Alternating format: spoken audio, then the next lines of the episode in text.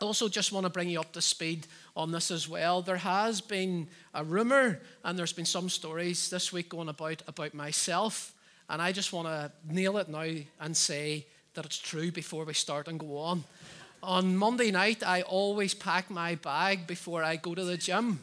And I put obviously my jeans, my underwear, my t-shirt, my jumper, my coat, my boots, my towel. I have went to the gym a time or two and forgot my towel, and that's another story for another day. So I had everything in my bag, and I went to the gym on Tuesday morning. It was Pancake Tuesday. The pancake mix made. We were coming to CSM. I said I would make pancakes for all the CSM students. So I got into the gym about half seven good time, hour down in here for nine. Showered after my, my hour's workout, and I was getting dressed, and I was just putting my belt into my jeans. And I was just pulling my jeans then up, and I was like, there's no pockets in these jeans. I was like, I don't think these are my jeans. And I lifted my jeans from my wardrobe that I put there and put them into my bag. But while I was pulling them up and putting them on, I realized they were Lorraine's jeans. So I was in a complete dilemma. They were very tight. And I, uh, I thought of two options. I go shard with my old gym gear on it, with a couple of options, gym gear on again or else just go with the towel around me and my belt, or I go home, but I'm going to be really late, or I just wear Lorraine's jeans. Can I just say on Tuesday, I wore Lorraine's jeans to CSM, I think we have a picture here, do we? Now, they do not look bad, do they? Let's be honest about this. Can, can we? What? I no, I didn't wear. These are my jeans. So I just want to put it out there. I just want to put it out there from I just want to put it out there from the start that because we're looking at the ninth commandment, um, liar, liar, that's what I'm going to call it today, that I, I, I couldn't go on without sharing this story. And uh, I never want to hear anything about it again. That's it done.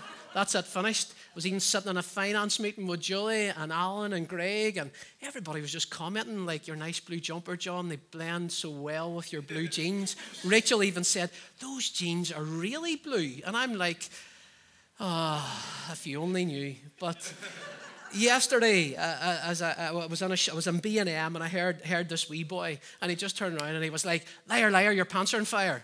And uh, many of us know that saying. I'm sure the teachers are. If it, it, took me right back to school, and I was like thinking that was always what somebody kept saying in school. Anytime there was lies, there was always something about it.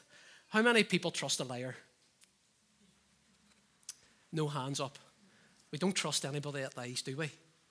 We don't. We don't trust anybody that lies. So the ninth commandment, um, it's found in, in Exodus chapter 20, verse 16, and it says, You shall not give false testimony against your neighbor. But there's a lot more to this commandment than just not lying.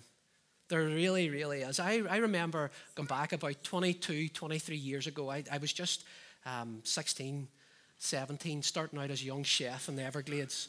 And my, my, my first jobs every Saturday was there was a wedding. I had to peel 100 eggs for egg mayonnaise. And then you had to put on a few extra because some of them didn't peel right. Then you had 100 rounds of sandwiches to make for the evening buffet that night. And you had 100 melon to cut, scrape out the seeds, and to fan. So I was in start of the starters. So my second or third weekend, I was up to my elbows in eggshells. And sometimes, you know, sometimes if you just overcook an egg slightly, undercook it, shell can become quite hard to, to peel and do that. And that's okay. But whenever you're peeling about 80 in there and you go have another maybe 40 to go here, it can become quite mad. So I just got sick of it one day and I just put them in the bin. I had enough for my starters, that was fine, but I didn't have enough for my sandwiches. And the head chef came and goes, Right, John, starters are done. Where's the eggs for the sandwiches? I'm like, Don't know. No idea. Don't know. He goes, Did you not put enough on? Yeah, I did. I did. And isn't it true in saying that one lie leads to another? And be sure your sons will find you out. He already knew I put them in the bin. He took me over to the bin and he goes, John, here's the eggs. He said, Never lie to me again. Never lie to me again. Because it doesn't matter how good you become. I'm not looking for performance. I'm looking for trust. And three weeks later, I was cooking. Everybody know what foie gras is? Yeah, so it's quite expensive. It's a, it's a goose's, it's a duck's liver. I'm not going to get into details of it, but they force feed the, the goose or the duck until it really explodes with corn, and then you get foie gras, you get the lovely yellow lobe of the liver. It's quite a delicacy. It's, it's a lovely for those of you that haven't had it, but it's very expensive and it takes seconds to cook. And my chef, head chef told me to put that in the steamer for just a few minutes. And uh, I put it in for 10. And I went to him and said, Chef, uh, should I take that out now? He goes, You tell me that you did not put the foie gras in the steamer for 10 minutes. And I was like, You told me. He goes, No, I told you to put it on for two minutes. And I'm like, No, you told me 10. He goes, Don't lie to me, John. Don't lie to me. And that was twice in the space of a few weeks that I learned a very valuable lesson in my career because all he was looking for was trust. He was looking for trust. That's what people look for. We can be the best at what we do. We can be so high performing. We can be high flying. But you see, if we don't have trust, we're nothing. We are nothing. People are looking for people that they can trust. That's what it's about. So, what is this false testimony? What does it mean? You know, there's more to this commandment than just stopping telling lies. God's just not saying to us, hey, stop telling lies and always tell the truth. There's more behind that. You know, it's a lifestyle. It's really all about integrity and it's all about truth and it's all about trust. That's what it's about. True integrity is when our lives and our words and our hearts are all in alignment and it's all in agreement. And there's no difference between our public life and our private life. The two have to come together. Integrity is doing the right thing even when nobody is watching, when nobody sees us. It's a lifelong struggle. This can be so, so hard. It really is. But there's a challenge here for us.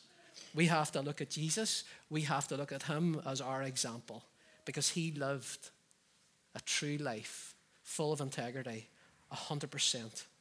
And we have to inspire to be more like Jesus, and we have to journey towards more like him and what he says and what he does. Exodus 23, verses 1 and 2, a few chapters on. The children of Israel are again, they're complaining. God's speaking to them, God's pouring out to them. He says, Do not spread false reports. Do not help a guilty person by being malice witness, and do not follow the crowd in wrongdoing. When you give testimony in a lawsuit, do not pervert justice by siding with the crowd. There's a lot of big words in this and a lot of stuff that we can take from it, but what, what does this really mean to us today, right here, right now? For me, it means we need to stop gossiping. We need to stop gossiping about people. We need to stop giving um, false reports. We can't get caught up in it. And can I just say that this church is a church that we, we don't want gossip. And you have full permission that if people are gossiping in this church, you have full permission to go to them and say, you know what? That's not welcome here. It's not welcome here. This is a house of honor. This is a family that holds honor very highly. And, and gossip is not welcome in this house. So you have permission to tell people to stop. Because if people are gossiping and telling you something about another person, you can be pretty sure that they're going to go and tell somebody something about you, if that's fair to say. So as we look in at this a wee bit more, we have to, we just can't, we can't blend in with the world. We can't blend in with the status quo. We can't blend in with, with all the things that are around us. God is asking us to blend out. God is asking us to stand out. He's asking us to be salt and light. And it says here too about getting sucked in from groups of friends in those verses. Let's not get stuck. Let's not get sucked in by groups of friends, by maybe our colleagues. You know, people, people that we become so comfortable around, we can just become and blend into their environment, to their ways of speaking, to their ways at work. It's so, so hard. Whenever you're you know, maybe in sport or you're, you're in your workplace that the chat is saying this, that, and the other.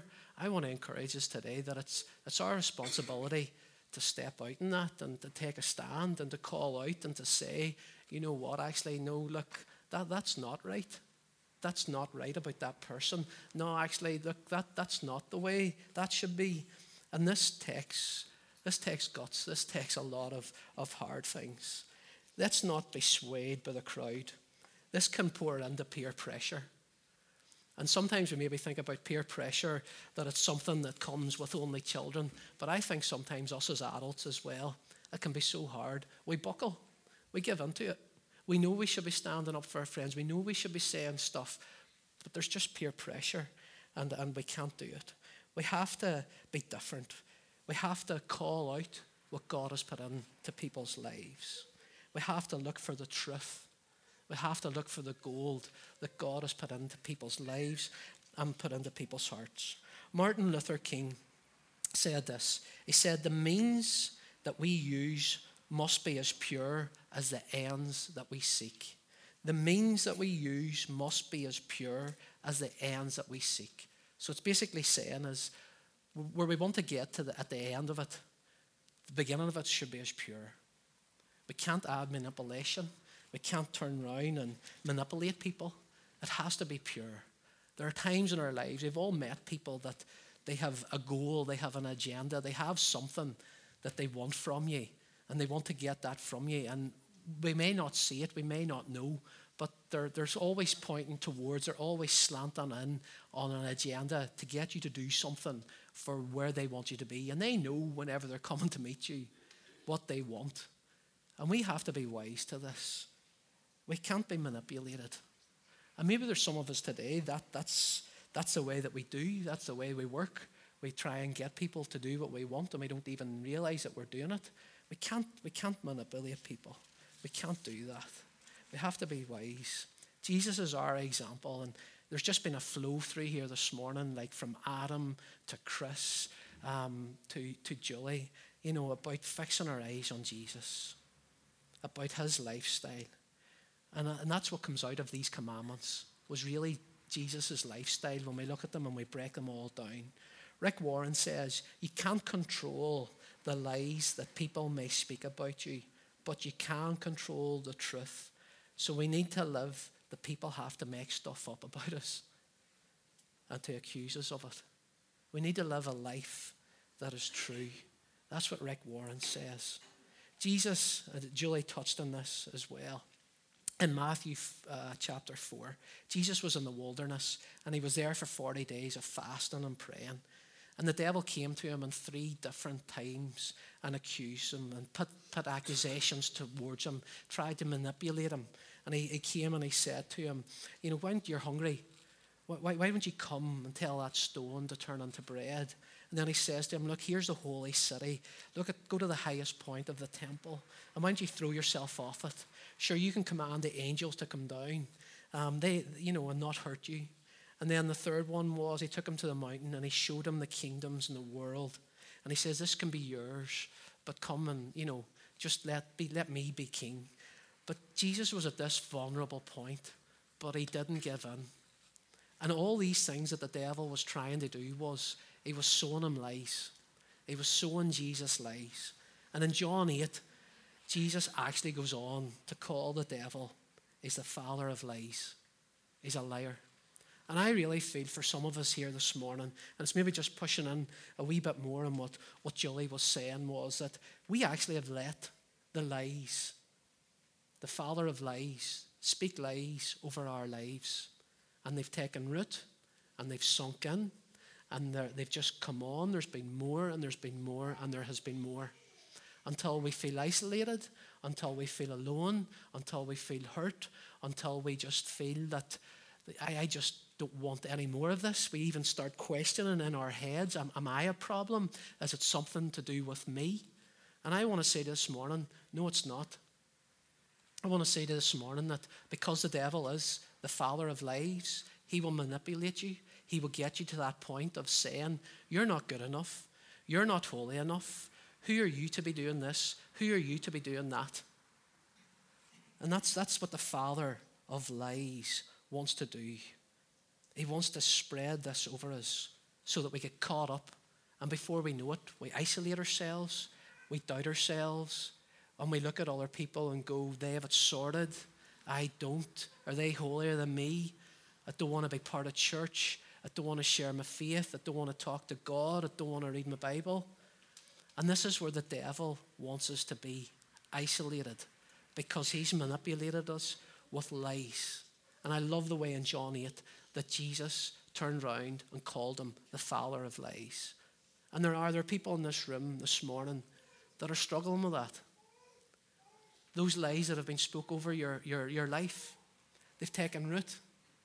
And I really want to tell you this morning that Jesus doesn't see you that way. He sees you as a son, as a daughter. He sees you as somebody with so much potential. He sees you as somebody that, that he wants to take and put in holy ground. That he has an assignment, that he has a job, that he trusts you, that he loves you.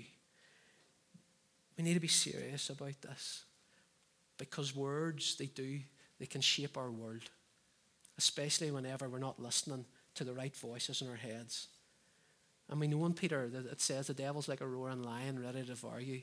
That father of lies is out to get us all. He's out to get us all. And, and we need to we need to live, live a life that's pure. We need to live a life that's pure. We need to be honest with ourselves and we need to be honest with others. When we're feeling like this, all we want to do is isolate ourselves, but actually, we're being called into a community. We need to get people around that we can trust. We need to get friends around us that will call out the good in our life, what God has put in. We need to get people that will speak truth over us, people that will not lie to us, people that will actually say to you, you know what? I thank God that I have friends in my life that actually so many times have said, John, you, you know what? Sorry, out of love, you're wrong there. You're, you're not right. We need people that will call out, even in the most difficult situation. People that will speak in, that will be true. We'll never want to hear it. We will never want to hear it. But we need to have these people around us. And this is why small groups are so important too. This is why community, real, authentic community, is so important. Where we're sharing with each other, where iron sharpens iron, where people are getting together to offload, to share, to pull up, to encourage each other. We need to be honest. We need to do this in love and in truth in the name of Jesus to call out. That's what this commandment is pushing into. You know, life, life can just be, it can be so, so hard. And, and we need to stop and just pause and think about who is the people that, that we have around us that's going to call out and what God um, is going to put in.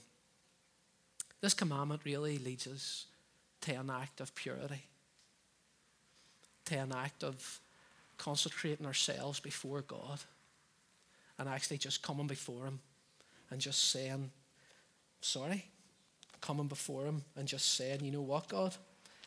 I need to come before you the way you are. I just want to read Psalm 24, 1 to 10. Just going to pull out a couple of things. We're going to finish up. We're going to have communion together. But God, uh, there's, going to, there's an act here for us all this morning. There's an act to come before God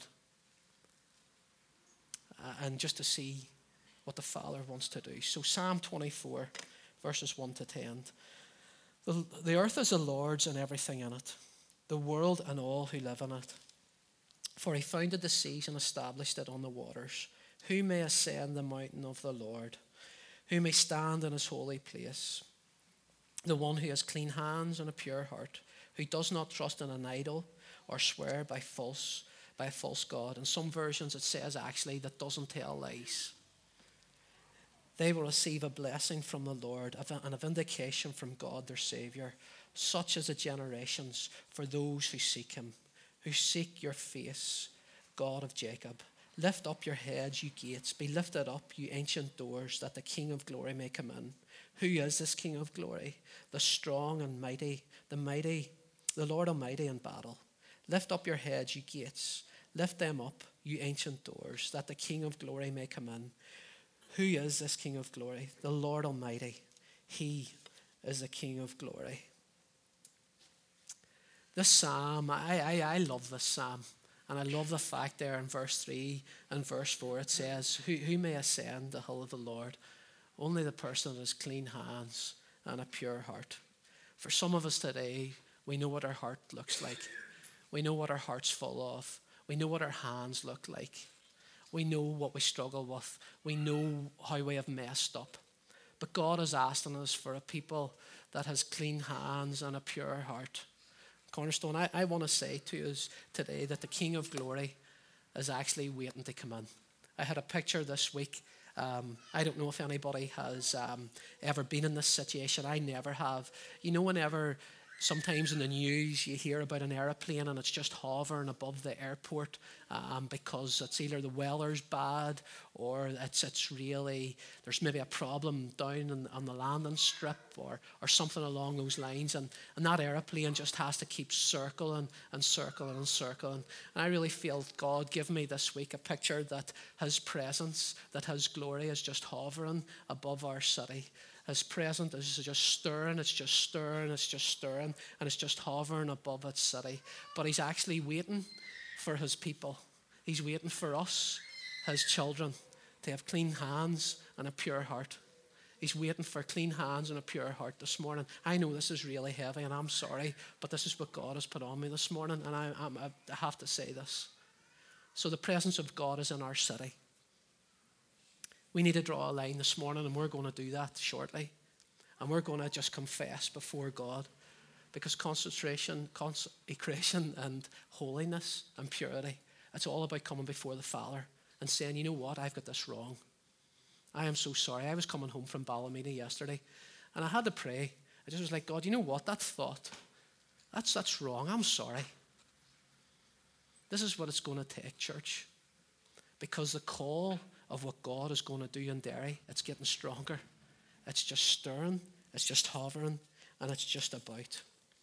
But then on this call, we look at verse 7 and verse 8.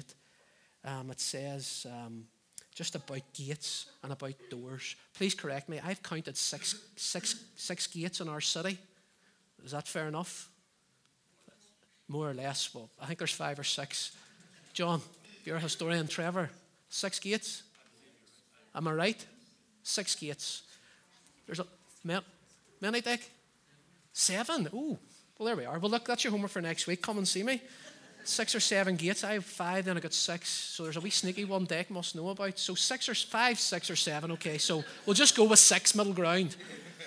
There's an awful lot of gates in our city. There's an awful lot of gates in our city.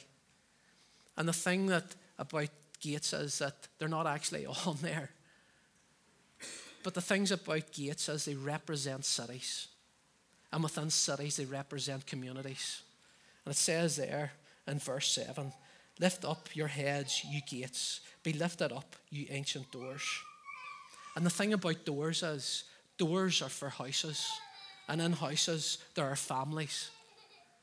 And I just did this picture this week that we are a city that there are so many gates in.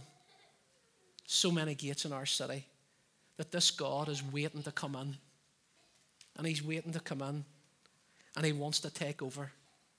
And even about the doors, I love the fact then that He goes on to say about doors, about houses, about families. We are a church that is all about family. You matter to us. But I want to encourage you this morning as families that we all have a responsibility. We all have a responsibility. I also got a picture this week and uh, I've never ran in a relay team. And if anybody knows what this is, this is the baton. This is a baton that is passed on to that, that next person. And the Bible talks an awful lot about running the race. Paul talks a lot about it in the New Testament. But he's really saying, I've got the baton. I really, this week, God really laid on me. He's saying, What are you going to do with this baton, Alan? Paul, what are you going to do with this baton? Gordon, what are you going to do with this baton? John, what are you going to do with this baton? Mark, what are you going to do with this baton? Dave, what are you going to do with this baton? Andrew, what are you going to do with it? Bob, I could go around this room. But what a point is that I'm trying to make, God is saying, I've give you the baton, but are you going to take it? Are you going to pass it on? Are you going to pass it on to your family? Because there in that verse it talks about doors, equal houses, equal families. We all have a responsibility. I have a responsibility of what I do with my children with my house. And we need to pass this on.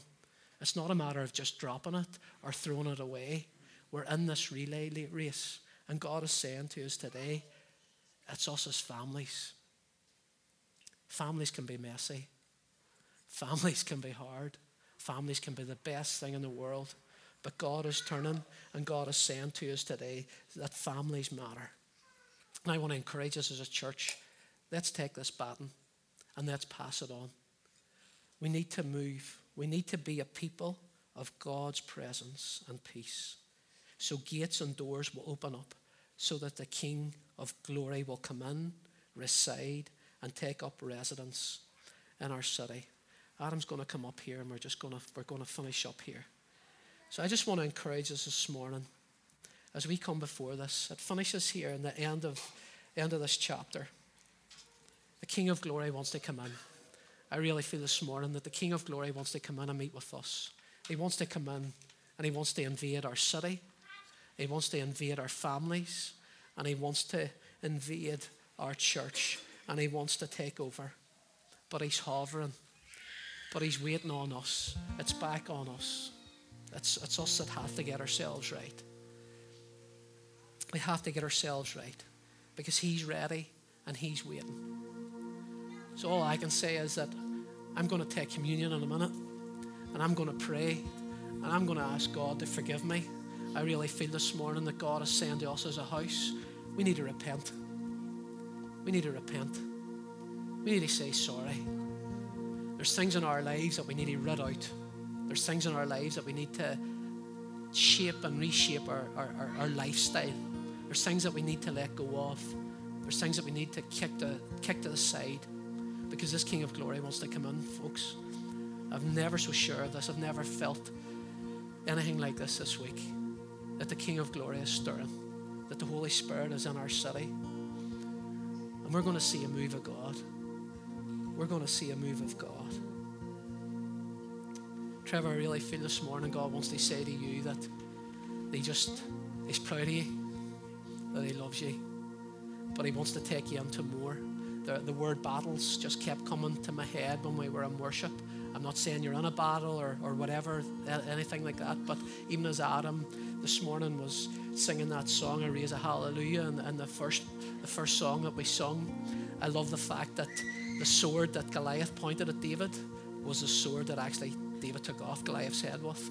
And no matter what battles or whatever that may be that, that you're facing or that you're looking at, God's with you same as David, because David had to go through those battles.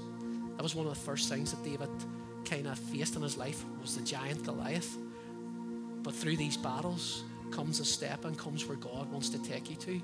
Um, so I just felt that, that God says that to you this morning about battles, that He's calling you into more. He's calling you into a greater relationship with Him and a greater awareness, a greater, a greater way that He wants to speak to you, a greater level of that. So, church, can we can we just stand?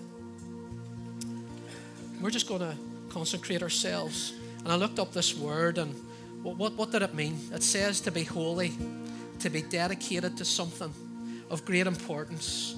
Set yourself aside to commit to, to devote to, to give yourself to. We in our life here today, we can give ourselves, we can dedicate ourselves and to devote ourselves to so much. The world's craving at us, it's looking at us.